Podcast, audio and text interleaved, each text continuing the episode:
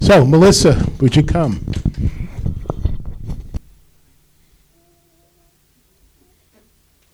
Okay. Good morning, church. God is good. And all the time. Amen. Before the world was even created, Jesus held the keys to creation. His hold, his existence holds primacy over all things living and dead. The wonder of his presence is shouted by the heavens, and all things bow to him as he is their creator. He is our creator. It's hard to fathom that such an immense being reduced himself to humanity for the purpose of providing me with a path to salvation, and you guys too. God of wonders, Lord of heaven and earth, you have blessed me beyond measure.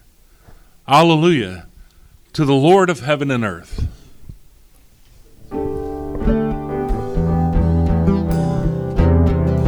Please stand.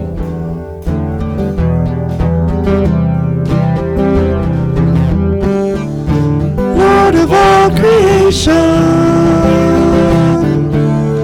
of water, earth, and sky, the heavens are your tabernacle.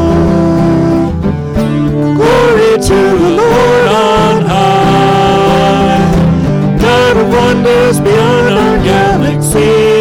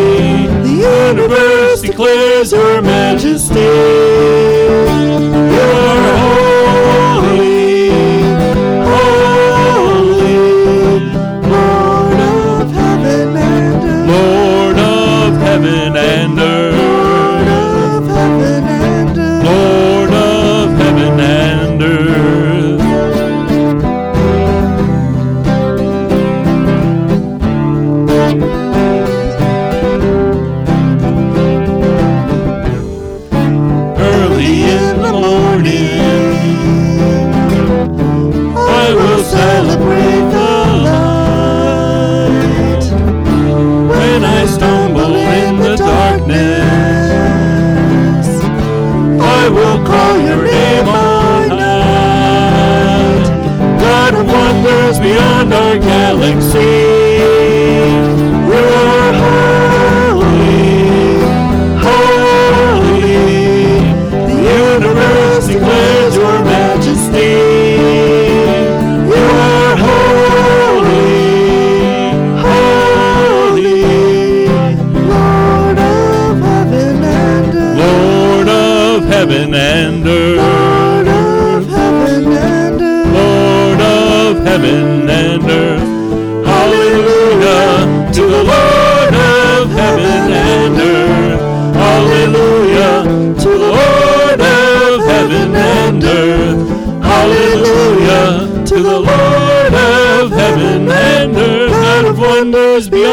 galaxy.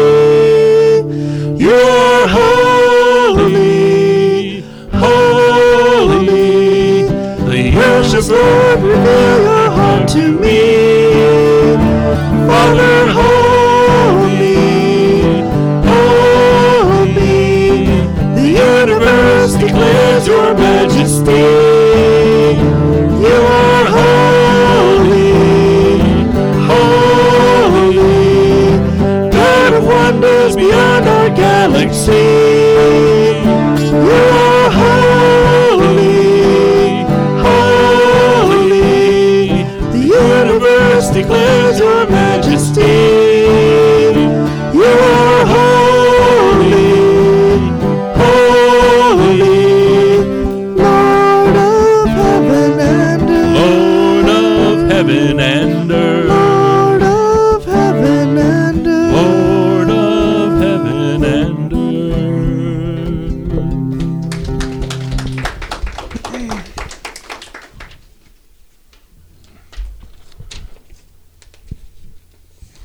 take my hand and pull me from the darkness. I fly through the universe on wings that you have provided, and I come to you to fall on my face in worship. You take my hand and stand me up and embrace me. I don't deserve your love, for I am a sinner. Yet you do love me, and I am yours. You are for me as I have never been for myself. I am healed as a sinner and devoted to worshiping you. You are my strength, my power, my healer, my God.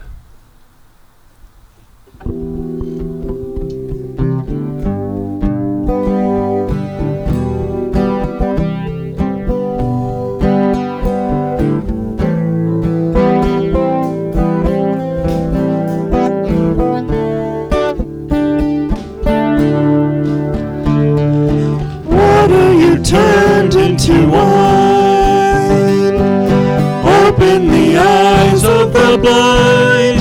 There's no one like you.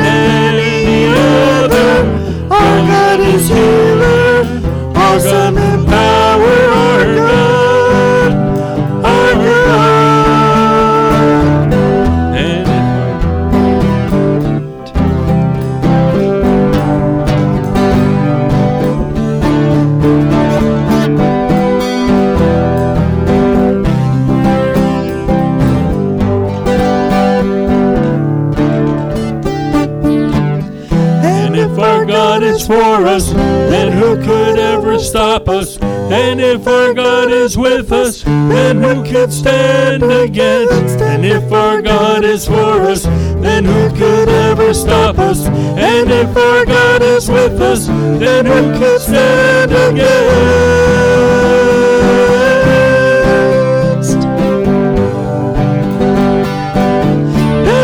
Stand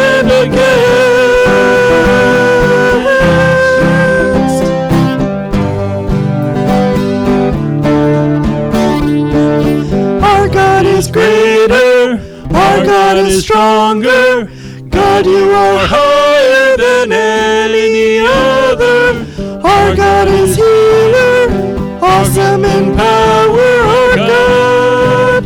Our God. Our God is greater.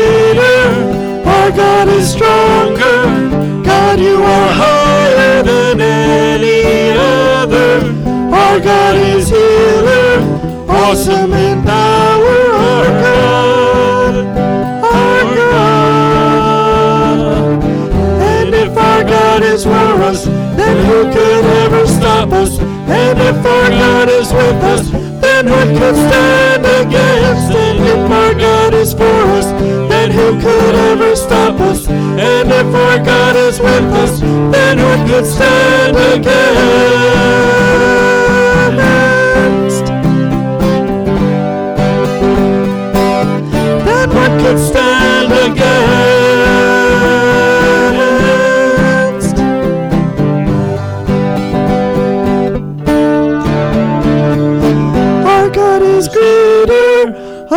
God is stronger. God, you are higher than any other. Our God is healer,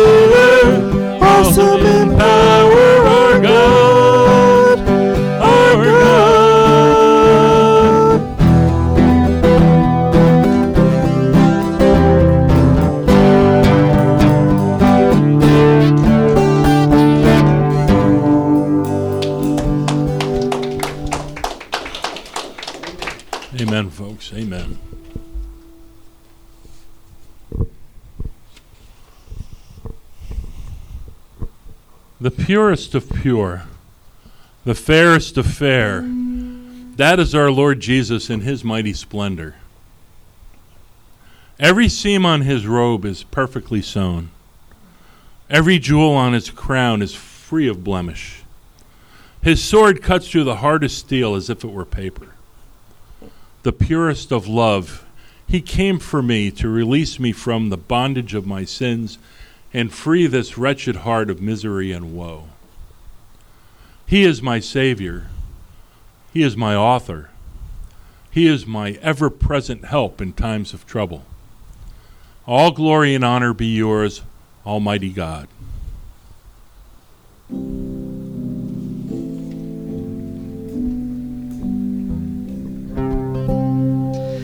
There Lord Jesus,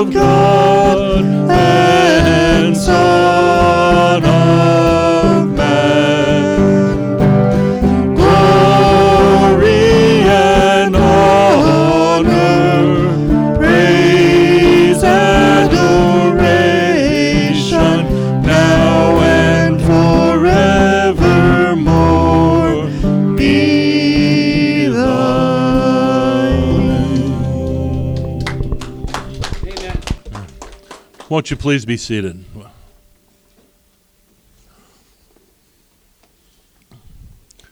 So, would you, as soon as I get this guitar off of me here, repeat with me?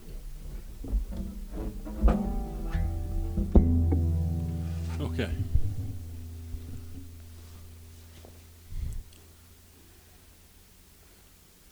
All right. The Son is the image of the invisible God, the firstborn over all creation. He is before all things. Oh, that's okay. Um, no, you got to go back. Right? Oh, no. Okay, sorry. That was my fault. All right. For in him all things were created, things in heaven and on earth, visible and invisible, whether thrones or powers or rulers or authorities, all things have been created through him and for him. He is before all things, and in him all things hold together. And he is the head of the body of the church. He is beginning and firstborn and among the dead, so that in everything he might have supremacy. For God was pleased to have all his fullness dwell in him, and through him to reconcile to himself all things, whether things on earth or things in heaven, by making peace through his blood shed on the cross. So, the Prince of Peace shed his blood on the cross to make a new way, uh, make a new way to worship. Offering a path to heaven through him, with him, and in him. J.B. Lightfoot says that God created the cosmos, not chaos, meaning that God not only created the universe, but he also created laws of order necessary to maintain it. Isn't that amazing? Oh, my goodness. He is the head of our church, and we are the body. And he knows that he holds supremacy over all things living and dead. The Holy Spirit dwelling in Christ fills the atmosphere with his holy presence and promises universal peace at the end of days. Woe be to the enemies of God. They will, in the end, be forced into submission. But for believers, the Father, the Son, and the Holy Spirit work together to create us, give us direction, and create a home for us when our frail bodies are spent. O oh God, you are my God, and I will ever praise you. Amen.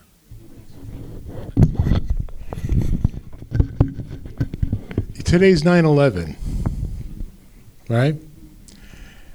How many of you remember exactly where you were when we got the news, right? All right. Not only that, I'm old enough to remember November 22nd, 1962 or 3. I don't remember. When John Kennedy, go watch it. when when uh, John Kennedy, our president, was assassinated.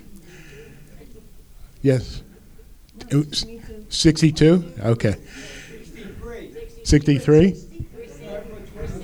Uh, your assignment is to Google it at home, okay? Chip will be used as an illustration next week. Um, the the other uh, incident was when, unfortunately, the space shuttle blew up. Right. So I mean, these are how can I say it? These these are things that I think some are a product of evil. We know that. Okay. But whatever the reason, whatever the cause, God keeps us humble because in 9 11, we discovered that the oceans weren't our barriers anymore and that we could easily be attacked. So I would like to remember those who gave their lives, the families. I would like to remember also our troops in the days that followed and our law enforcement uh, and the first responders because many of them lost their lives in the follow up. I remember one woman showing up at the church on 9 11, uh, and she said to me, I thought it was all a movie. And then she broke down in tears when the reality hit. So we will never forget. And I pray that we don't forget that what it cost this country to guard our freedom, even our freedom to meet here. Now, even with our uh, faults as a country and uh, the disagreements and all that goes on in politics, we still have the greatest country in the world. But it's time God bless. Let me reverse that. It's time that the church blesses God. Because for too long, the church has become narcissistic. You know what that means? We've become selfish. We think it's about us, and it's not about us at all. It's all about Jesus Christ. So let's take a minute, pause, and pray. And um, We'll remember those families who lost loved ones, uh, children, great grandchildren by now. And uh, also, um, we, I want to lift up Gloria and our family up that in these coming days that uh, he will continue to comfort us uh, in the shadows of my brother being called home. Okay? Let's pray. Father, um, sometimes we have very short memories, just like the Hebrews had. even after an incredible deliverance from slavery, within a matter of a day or so, the Hebrews started to grumble. And they forgot the miracle of grace that you performed. Father, on the day this country was attacked by evil, by people who had no good intent but to destroy our freedom, our way of life, and to hurt innocent people and terrorize them. In that moment, Father, we were humbled. In that moment, we had no choice but to look to you. And in the days following, for about four to six weeks, churches were packed. then all of a sudden, churches started to diminish and are still diminishing today. Father, may we never forget your hand of grace, especially on this country. May we always pray for the men, the women in the military, the law enforcement, first responders who serve and protect. We pray for those families who lost loved ones through the, um, the attack on the World Trade Center, the Pentagon, and Flight 92. Comfort those families today that these people's deaths were not in vain, but they were some very brave people who did some very brave things on that day. And Father, I thank you. Thank you for all the prayers, all the support. Thank you on behalf of the Saldivari and Responti families for seeing us uh, through um, a time of mourning. And Father, we will trust you going forward to bring healing and hope as you so often do. And Father, I pray this in the precious name of our Savior, the Lord Jesus Christ. And all God's people said, Amen. I thought it would be appropriate today, and, and the praise team is so good with me because they they put up with my nonsense, you know, sometimes.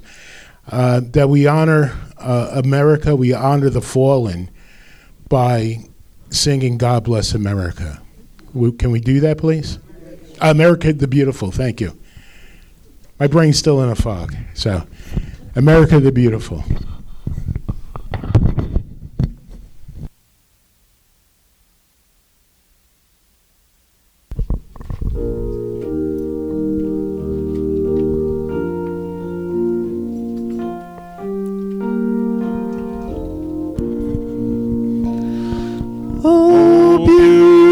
For spacious skies, for amber waves of grain, for purple mountains, majesties above the fruited plain.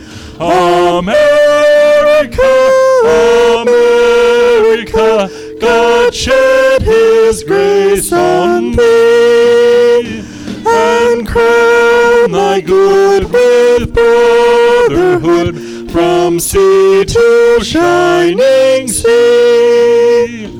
Oh, beautiful for pilgrim feet who stern in passion stress.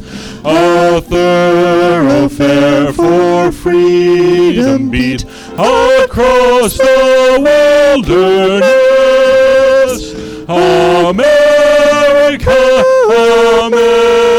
God mend thine every flaw.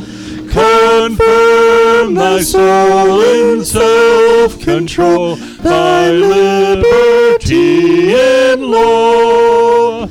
Oh, beautiful for heroes proved in liberating strife, than self their country loved, and mercy more than life. America,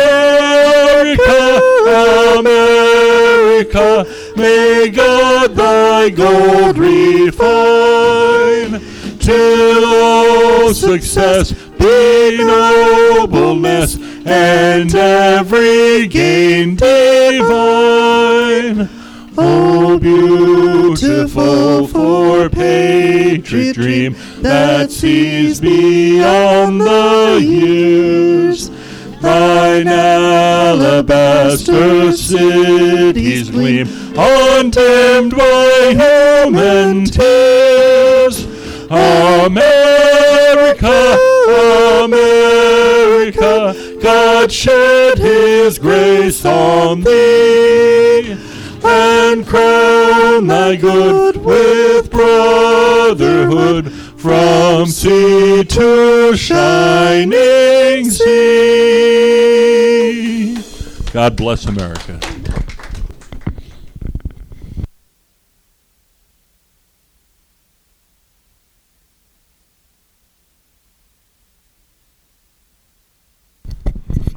If I can uh, get a couple of people to come and we'll wait upon you for tithes and offerings.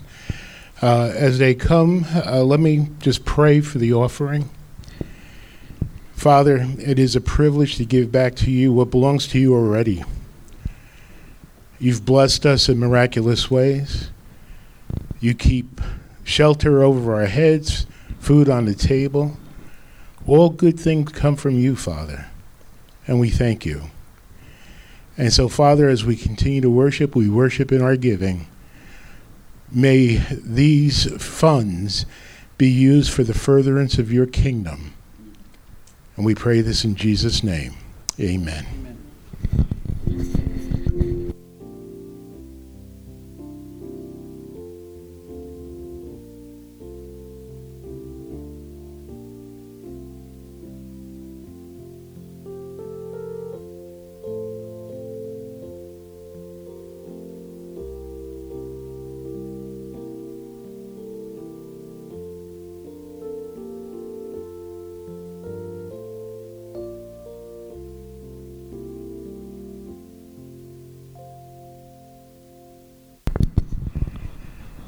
You know, um, I, I did lose a brother this past week, but God gives me other brothers. And uh, last week, uh, when Dr. Fuji called me and said, I'll preach for you Sunday, you need a break. I said, But you got your own church. He says, Don't worry about it, I'm coming. I said, Well, thank you. And then I reached out to my brother Angel a while ago, and I said, Angel, when God calls my brother home, would you please fill in for me? Because the way it worked out was uh, yesterday was the memorial service, and I knew I would be exhausted today. And Angel said, "Of course, I'd be I'd be happy to." Uh, Angel's been a great brother in Christ. He's, he has been here a lot. You all know him, and um, if you don't know him, get to know him. Um, Angel is what I call bivocational. He's got a hard job, by the way, uh, but in his spare time, he ministers for the Lord Jesus Christ. And so, would you welcome Angel as he brings the word to us from Luke uh, chapter 8?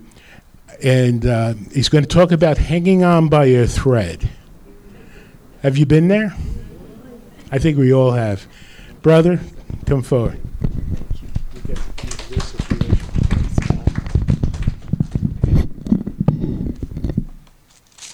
Okay. Good morning. God bless you all. You know, it's funny because when people say to me, uh, God bless you, Angel, I say, God bless you more. You know, God bless you more. Right? And, uh, I tell you, one of the things about living uh, the Christian life, uh, and one time somebody said, you know, asked the question, what is the Christian life?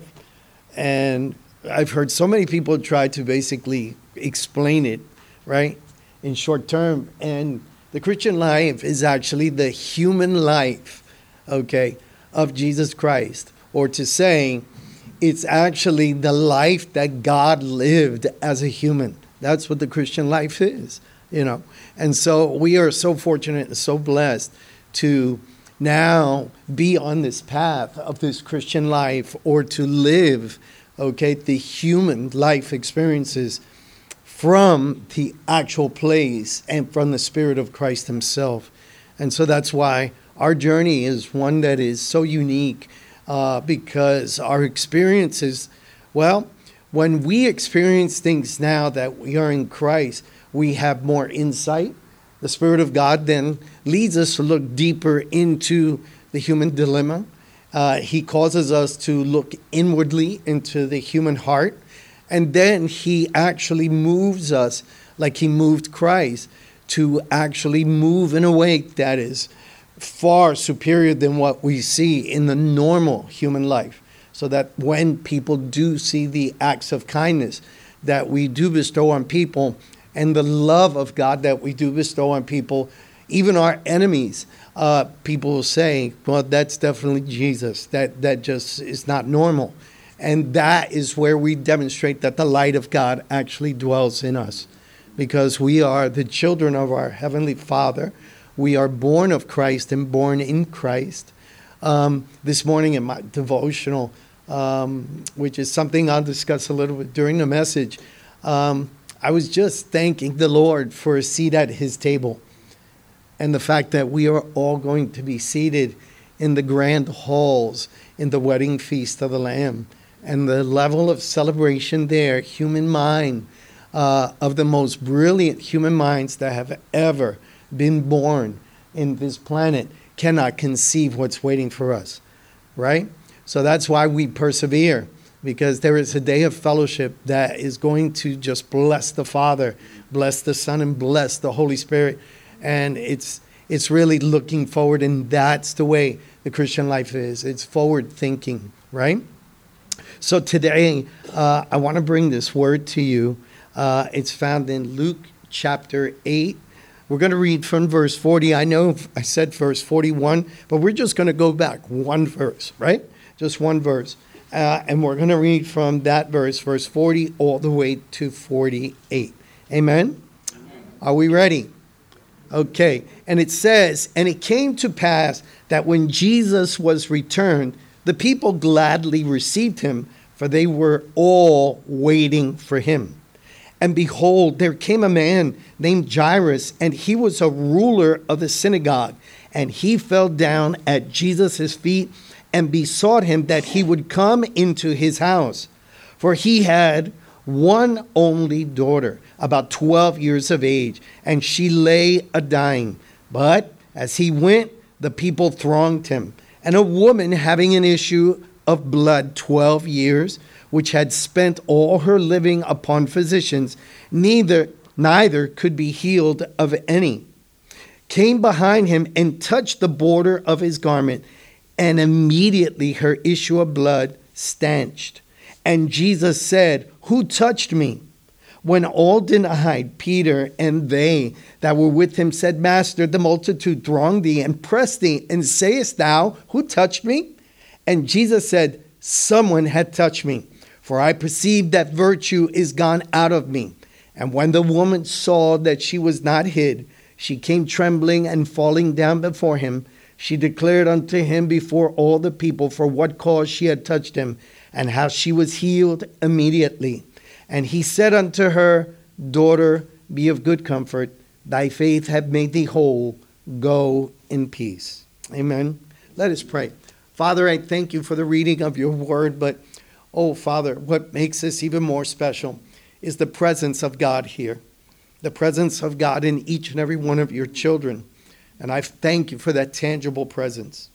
Father, thank you for the comfort that you are providing Father, for the family, oh Lord God, that is going through this mourning period.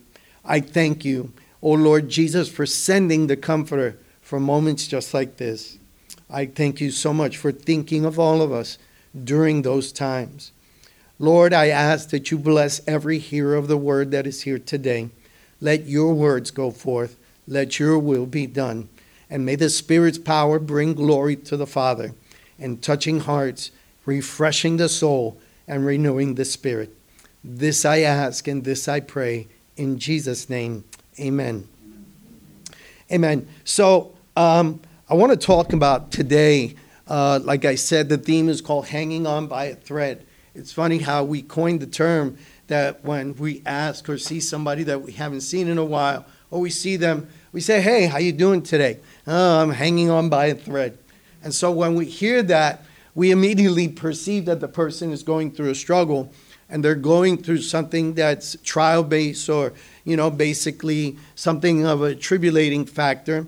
And we understand that they're going through a distress. And so we say, well, they're hanging on.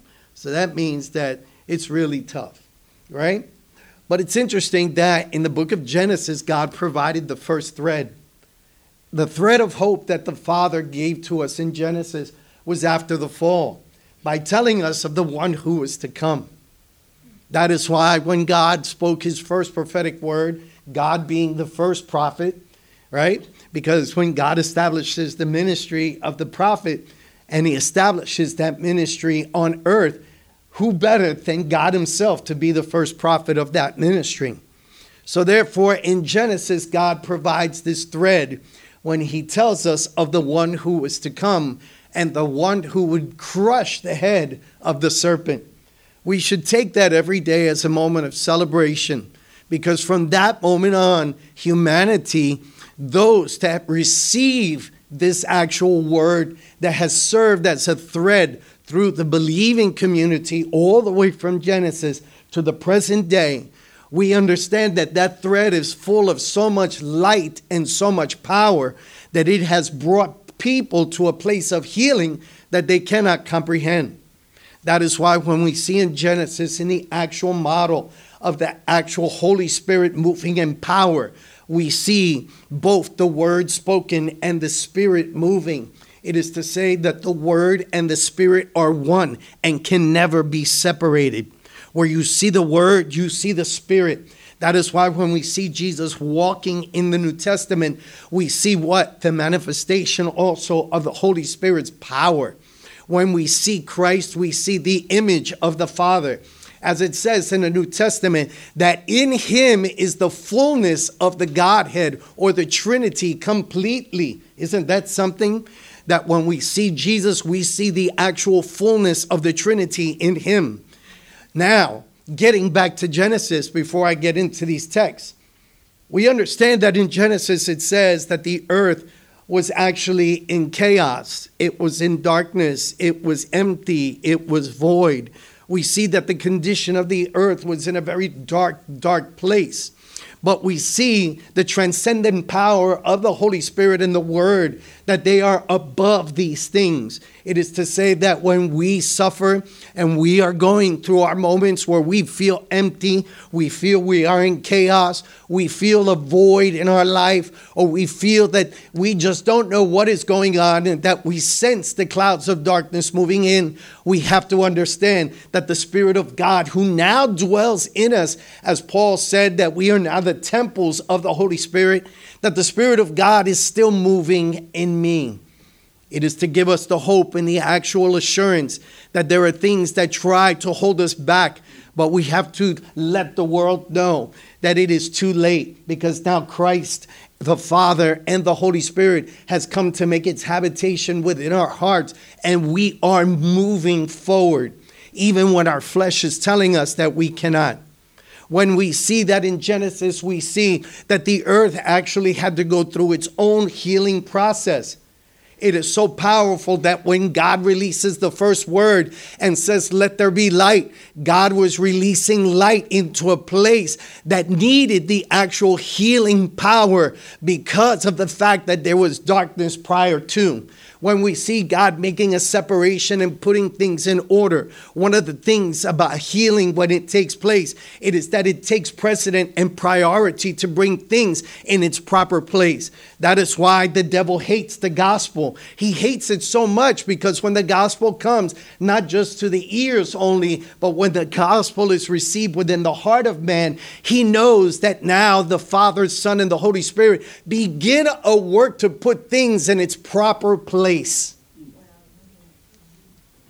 The devil loves chaos. That's why he hates the gospel.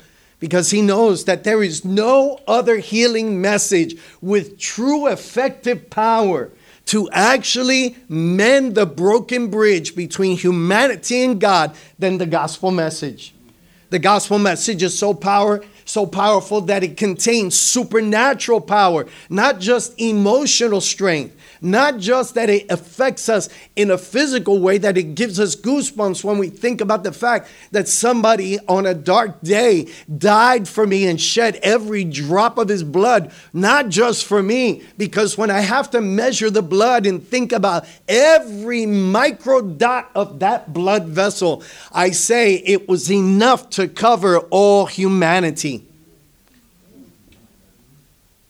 God is so serious about healing us that when in Genesis after the fall, he begins to psychologically now, Pastor Lou, deal with the actual torment that is within humanity because humanity fled when it heard the presence of God moving in the garden. And God approaches humanity. And humanity then, under that guilt and the weight and the power and the dominion of sin, then says, I heard you walking and I was afraid for I was naked. God then begins the psychological work and then to deal with the trauma effect of what sin had now brought in to then say to man, Who told you you were naked? Because a true psychologist and a good psychologist always goes to the real root of the issue. A real healer that is why when the Father sent his Son, and I love how it says it in Psalm 107, verse 20, and he sent his word and he healed them all and he saved them from death and destruction. That is why Jesus being in our life, it is not a casualty. It is not something of coincidence. It is something of a healing factor. Something was broken and made sick by sin and God moved towards us with compassion to heal us, not to break us down, not to bring us to a place to look at our spiritual sickness, to cause us to feel this overwhelming sense of guilt, and to make us feel this darkness within my soul that I know I can't save myself. But He comes to us to let us know your Father is here. I have sent myself through your older brother, the Son of God to bring healing to you, to bring healing to your heart, to bring healing to our relationship, to bring healing to your mind, to give you a real assurance. That's why when I provided the thread in the garden, that thread was so powerful that it passed through all the way from Noah's house to Enoch to Abraham to the patriarchs, through the people of Israel, through even Gentiles like Ruth. The thread was passed down through human history so that this way, when it would come to us, we would have the experience like the woman with the issue of blood when we would see Christ. To many, he is nothing, he is small, but to us, he is more than enough. He is that thread of light in the Jewish community. If you study Judaism for any time, uh, if you ever go through Lakewood, and you see them on their holy day of Sabbath, uh, you see that they're wearing what's called the talit, which is the prayer shawl. And you see the strings, right? You guys have seen that, right? Okay, so now on the talit, right, there are four corners, right? And each corner, that is actually in Judaism called the wing, right? That in connection to the law of Moses and then the inspiration to the prophet when he says, Under thy wings there is healing because they were actually alluding to the fact of praying to God under the shelter of the talit. And they were saying, okay, while we hold on to the cords, because each knot represents the law of Moses. And they believed that in connection to holding on to those strings that are on the wings, that they could receive by faith supernatural healing.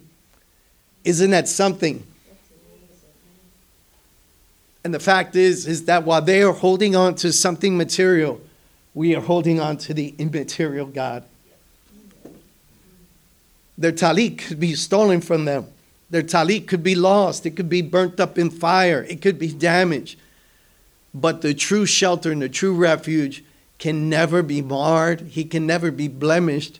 He is always accessible. He is real to us. He talks to us. He is not an inanimate object, he is an actual living person. Here in the verse it says, And it came to pass that when Jesus was returned, the people gladly received him, for they were all waiting for him. And behold, there came a man named Jairus, and he was a ruler of the synagogue, and he fell down at Jesus' feet and besought him that he would come into his house, for he had one only daughter, about 12 years of age, and she lay a dying. But as he went, the people thronged him. The people knew the reputation of Jesus Christ as teacher, they knew him as preacher, but they also saw the miraculous power that he had a lot of people in this planet, they want healing of all types. Like I mentioned, the Holy Spirit has had me doing something every morning, and it's not to say that I don't pray, but He's added a dynamic to my prayer life in the past month now. The dynamic is this uh, before I go into my time with the Lord, I actually put my cell phone and I put uh, soft worship music, just instrumental, and sometimes they do sing. And so I put that on in the room because I'm a firm believer, okay? Uh, I don't know about you, but I do believe in supernatural power, right? Because that's the power that the Holy Spirit works through, right? So I put that on and I try not to wake up my family. And I allow that music to play in the room, then I'm going to pray, right? To prepare the atmosphere, so to speak.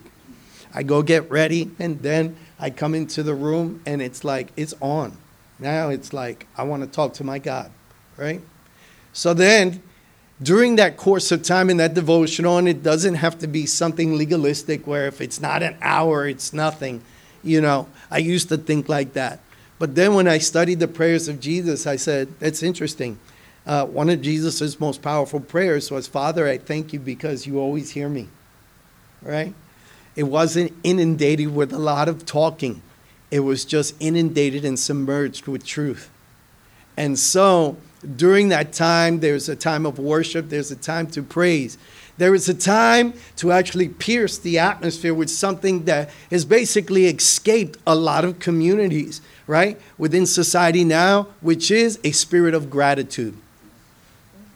There is so much of a lack of gratitude Okay? And that has come in like dark clouds over this earth. The Bible teaches us, and actual the Psalms, it says, Oh, give thanks to the Lord, right? That is an actual command. And so what happens is, is that during that time, in sensing the presence of God, then there's a time to present the petitions. But the Spirit of God put in my heart that every day I am to ask for healing. Healing not just for myself, it's not that I'm ill. But the fact is, is that from our trajectories of where we have come from prior to Christ and the things that we have suffered, we actually have to invite the Holy Spirit to pour the healing grace of Christ that we are so saturated with this wholeness that it brings us to a place of transformation. And therefore, from there, he shifts me after praying healing over people and over pastors that I know. Uh, then it's to pray for the nation and to pray for the churches of America, to pray for the pastors in America, for the leaderships uh, in the churches of America, because, brothers and sisters, we are at a time that the enemy is trying to infect the church with so many lies and make churches sick with false doctrines and false teachings that actually cause men to put their eyes on men and not on the true healer who is the Christ.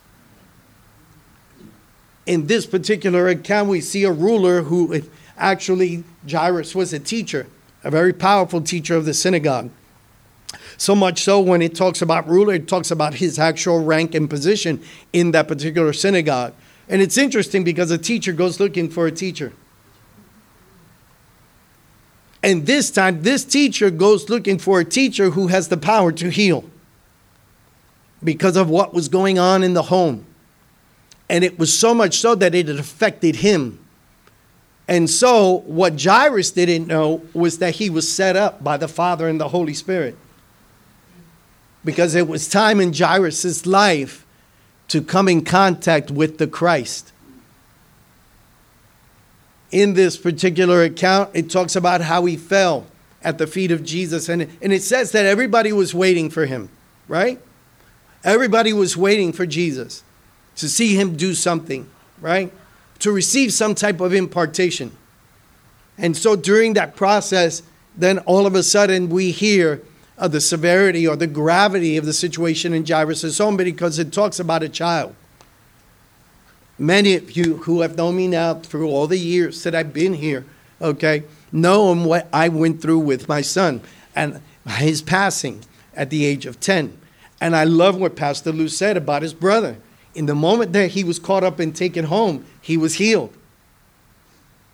Someone once asked me, How do you feel about that, that your son lost his, his battle with cancer? I say, He didn't lose.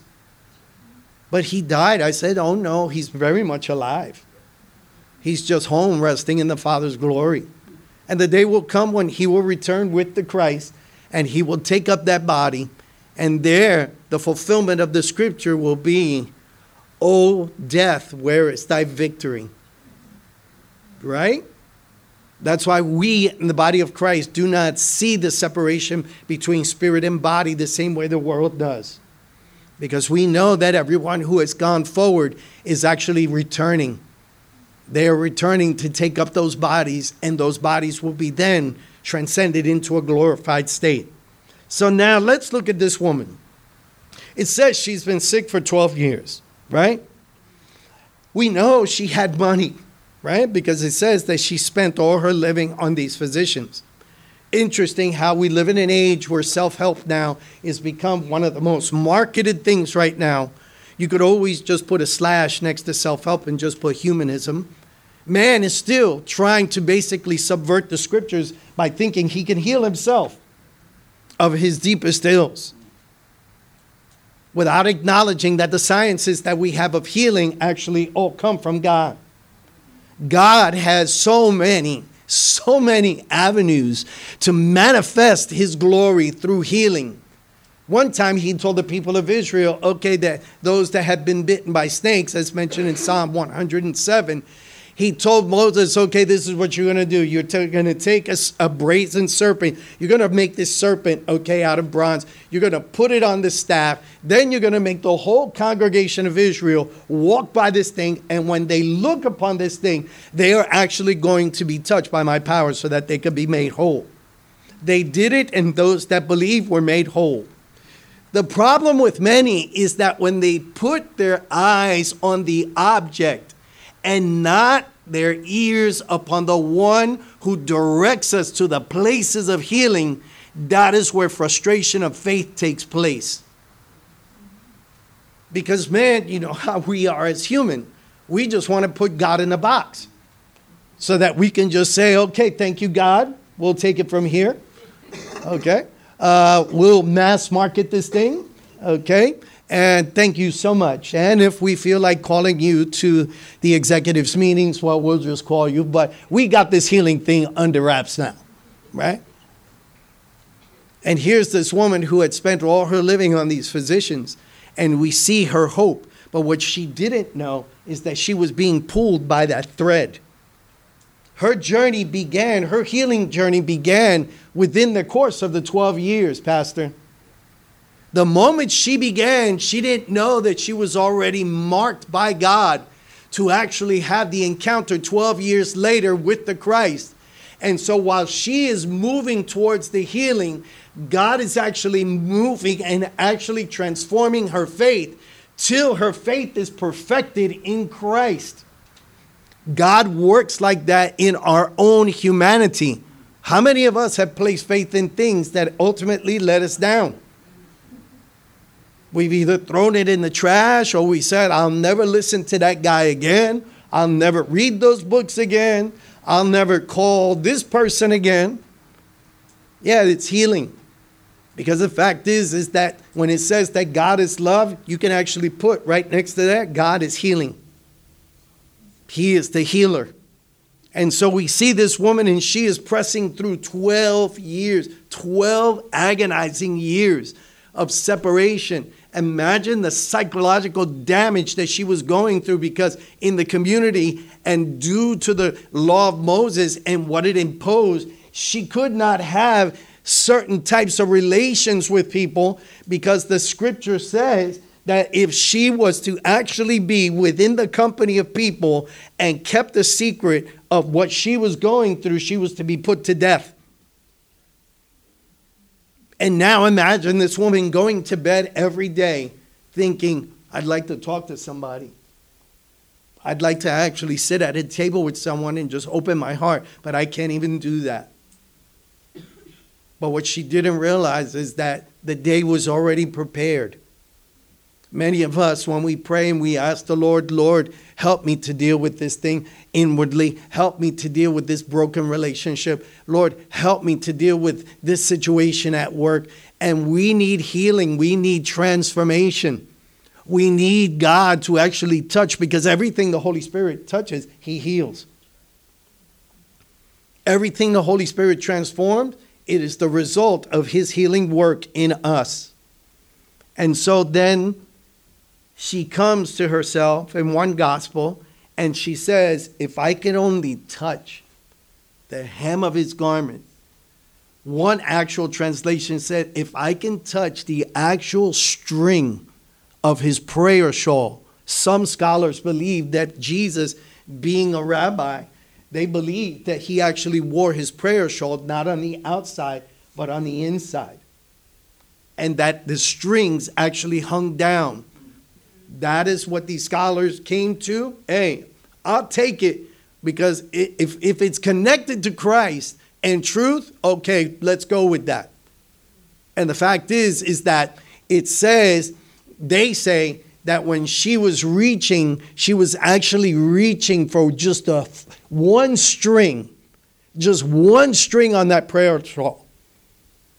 Interesting how many of us have gone through moments where we just feel, Lord, if, if I could just sense your presence, it'll give me enough strength to deal with what I'm dealing with.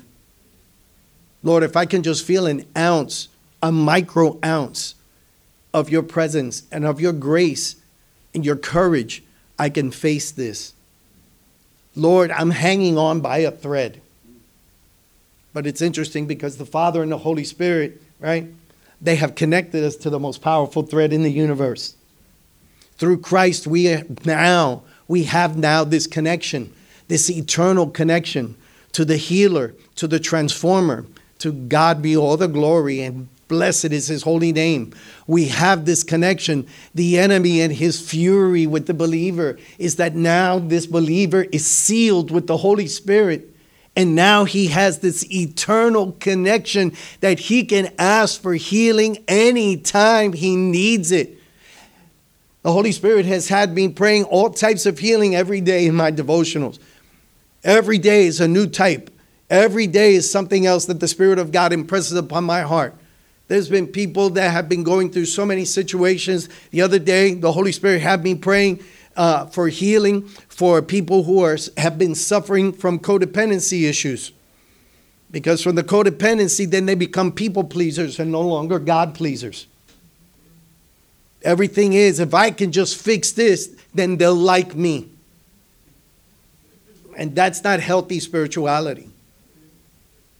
And so the other day, the Holy Spirit had me praying, Lord, heal those that have been living on the broken road for too long broken dreams, broken relationships, broken hope, broken faith, broken love, broken souls. Lord, we need that healing. I am asking according to your word because you are that healer. If I cry to you for healing for your people, Lord, I know you will listen. I know you will release that power. The other thing is is releasing the name of Jesus over the family members because there is power and there is healing in the name of Jesus. When we release the name of Jesus, we are releasing the ultimate authoritative name in the universe. If there's any type of atmosphere in the home that is contentious, I challenge you to get up or to set some time aside in your day specifically to show God and demonstrate to God your faith because it says here that everybody was waiting. Pastor Lou, everybody's waiting for Jesus, right? But the Spirit of God that leads us to Jesus, He is moving. He is not static, nor is He stagnant. That's why to grow in Christ, we have to continue to move. We have to continue when the Holy Spirit says, We cannot stay here in this place. We cannot stay in this particular juncture of your growth because there is so much about Him I want to reveal to you. Peter tried that one day in the Mount of Transfiguration. When Moses and Elijah appeared on the mountain, and then all of a sudden they saw the light and they saw the glory coming through the Christ, and they heard the Father's voice. That was such an incredible moment to Peter's faith that Peter says, No, we're staying here. We're not going down the mountain. We're going to stay right here. Lord, I'd like to make a tent, okay, for Moses, one for Elijah, one for us, one for you. And I'd like to stay here. And Jesus said, Peter, we cannot stay here. We have to go down. We have to keep going. And so what happens is, is that when we look at this woman with the issue of blood, the grace and the mercy of God to look at a human life, even when they don't know the Christ, but that person has the hand of God on them to bring them to that encounter. God is bringing us into that encounter through the even the smallest amount of faith. And that is enough for God. How many, how many of us have gone through situations where we felt that we were so overwhelmed by what we were experiencing that our own flesh was telling us, You don't have enough faith to get through this. You do not have enough faith. Oh, they'll get the miracle, but not you. then the devil comes in and says, That faith, oh my gosh, to move that mountain, huh, you don't have that. You don't have that. But the scripture says that God has given to every man a measure of faith. Praise God that each of us have a measure of faith given to us to bring us to that day in those encounters with the Christ where we say, Lord, it was enough. That faith was enough. Jairus had enough faith to acknowledge that Jesus was this great teacher and healer but he still needed to experience something in the journey.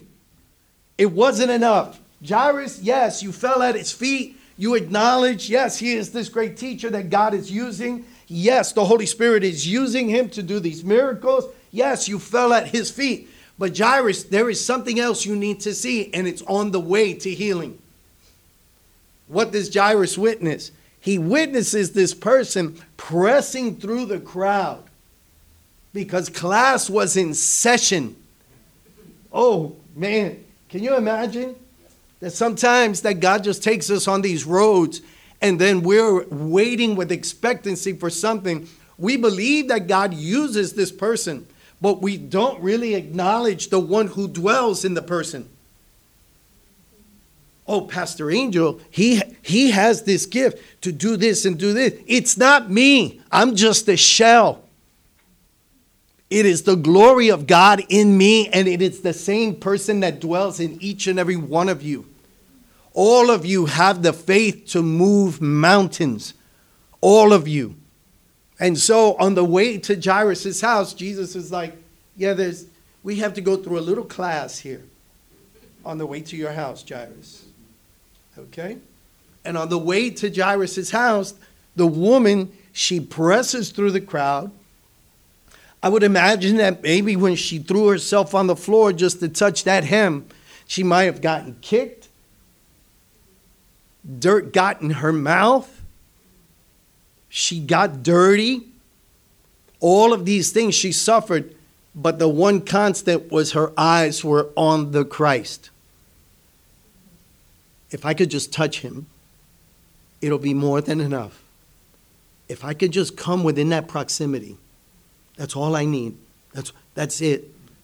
My issue, my issue may be great to him, but that thread right there, that connection between him, that is just enough. That is more than enough to have overwhelming power over what I am going through.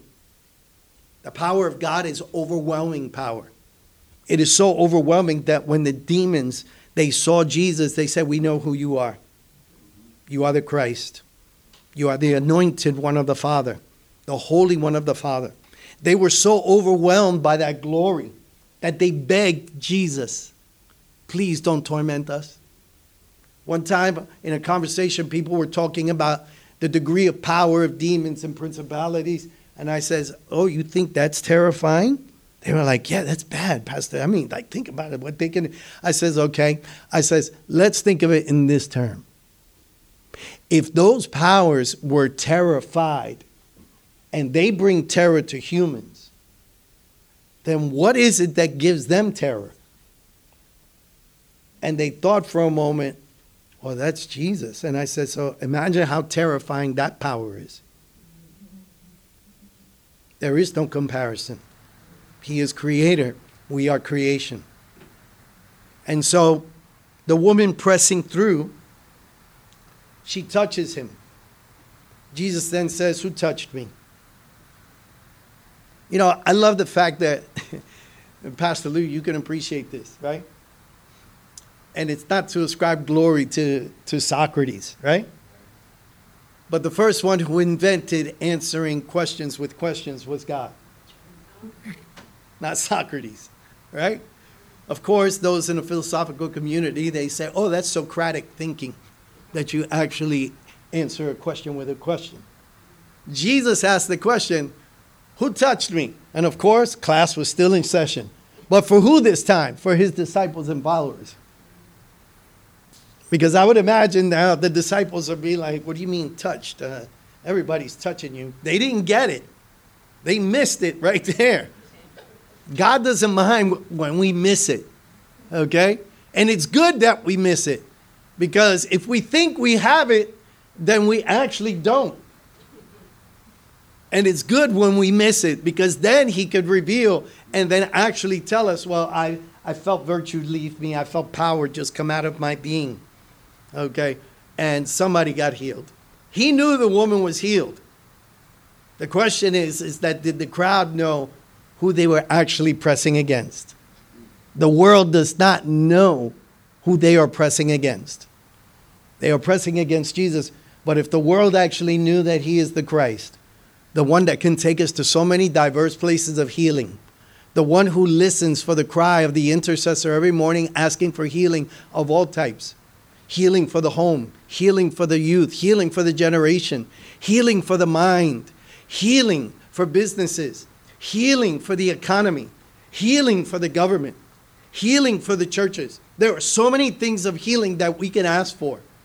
And what we need is for those individuals or those organizations to make that connection with the Christ because only He can provide that.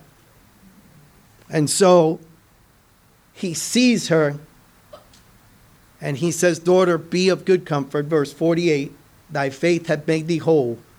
Go in peace. One of the things about healing is the actual provision of peace that comes with it. No one can give us a peace greater than God. I exalt God because that's the business I'm in. And I love it because it's the truth. Everybody always asks me, but Pastor, why does it take so long? I said, What's the rush? What's the rush? What would you rather like? Would you rather like the healing and then to walk away and know this much about God? Or would you rather in the course of the journey receive the healing as you are progressively moving in your healing every day and then get to know your God that much? Because that's what you need. That's the actual manifestation of the Spirit's ministry in the human life. It is to reveal the glory, the immeasurable glory of the Son and the grace of the Father towards us. Imagine now Jairus now and seeing this and witnessing this. Now all of a sudden realizes, wait a minute, he's not just a healer, he's God in the flesh. I cannot teach the law the way I used to teach it because now I understand that he is the actual law. He is God in the flesh. And the fact is, is that for many of us who study scripture, we understand that when they got to Jairus' house, what does Jesus do? He gives them instruction. When he first asked the question, who believes that she's going to awaken? They laughed. Jesus tells Jairus, kick them all out. Get them out of the house. Right? Because when God is moving us into the places of healing, you have to be careful who you surround yourself with. Because there will be people that will basically try to thwart your faith. And Jesus is dealing with our faith personally. I thank God for the actual connection that we have on a daily basis. It is a connection that is so powerful that it's moving us towards eternity. Can you imagine 10,000 years from now? Can you imagine 150,000 years from now that we're actually going to be having conversations and talking, living in perfect harmony, living in this glory? I pose that question many times to students when I teach courses, and they're like, What do you mean, Pastor? I was like, You do know what eternity means, right? I had one person say to me, Well, I can see like maybe living 2,000 years, but then, you know, don't we die off? And I said, Oh my gosh. Um, no, eternity, okay, is actually the transcendent platform over the dimension of time. And the book of Revelation teaches you that when Jesus hands everything over to the Father after the thousand year reign, eternity will completely swallow up the dimension of time so that there is no more measure of time. That is incredible.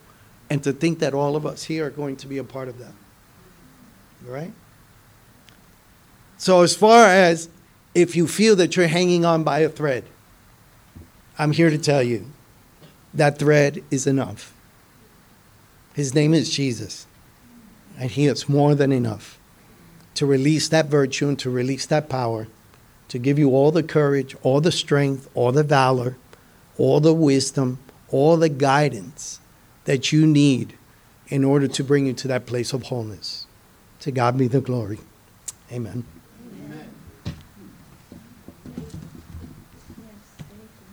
You're welcome. Great word. Were you blessed by Angel? Okay.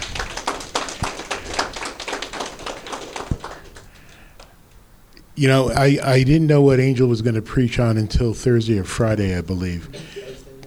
And, and I uh, picked the music well before that. But God always knows what He's doing, right? And the song we're going to end with is Resurrection Power. Talk about the power of the Holy Spirit, res- and we live in resurrection power. So, would the praise team come forward? And thank you, brother. You're welcome. Great word. Great word. If you're able, would you stand, please?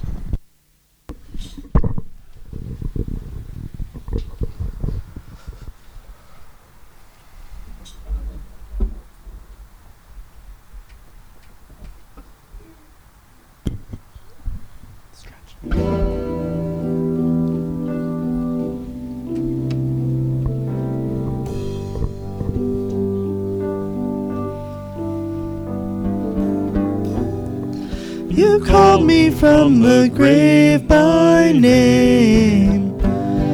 You called me out of all my shame. I see the old has passed away,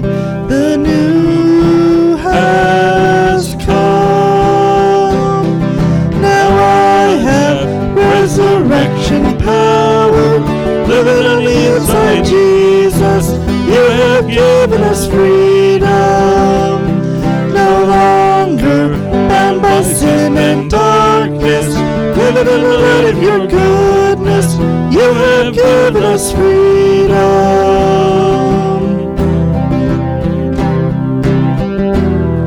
I'm dressed in your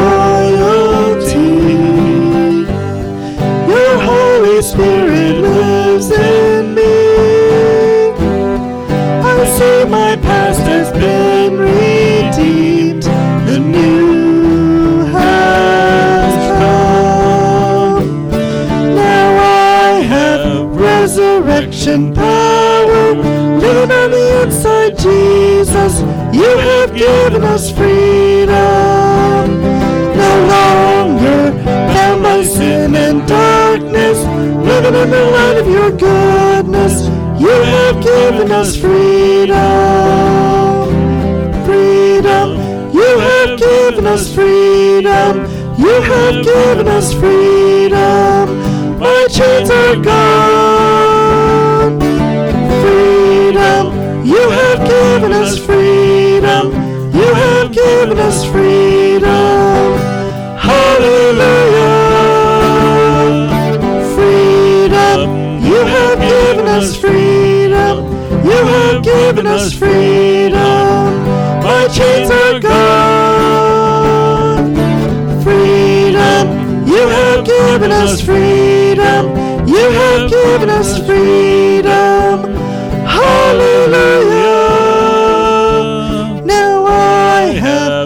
Resurrection power. Living on the inside. No longer bound by sin and darkness. Living on the light of your goodness. You have given us freedom. I have resurrection power. Living on the inside, Jesus. You have given us freedom. No longer bound by sin and darkness. Living in the light of your goodness. You have given us freedom.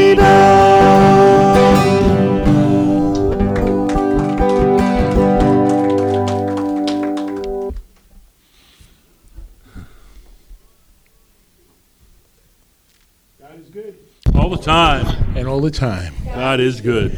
I want to thank our guests for coming today. Thank you for sharing this with us, and I pray you were blessed. Uh, please say hello to our guests after the, the service. Let's ask God to dismiss, dismiss us in His power. Amen. Let's pray. Father, what a what a great way to accent the message today. That those who have trusted Christ as Lord and Savior have the Holy Spirit living in them. For it was the Holy Spirit who raised Jesus from the dead. That power is available to all of us. And so, Father, I pray that as we leave this place, you would help empower all of us to advance the kingdom for your glory, not for ours. Help us to love others. Help us to build relationships and give us opportunity to point them to the grace of our Savior, the Lord Jesus Christ. And we'll give you all the glory. And all God's people said, Amen. God bless, and you're dismissed.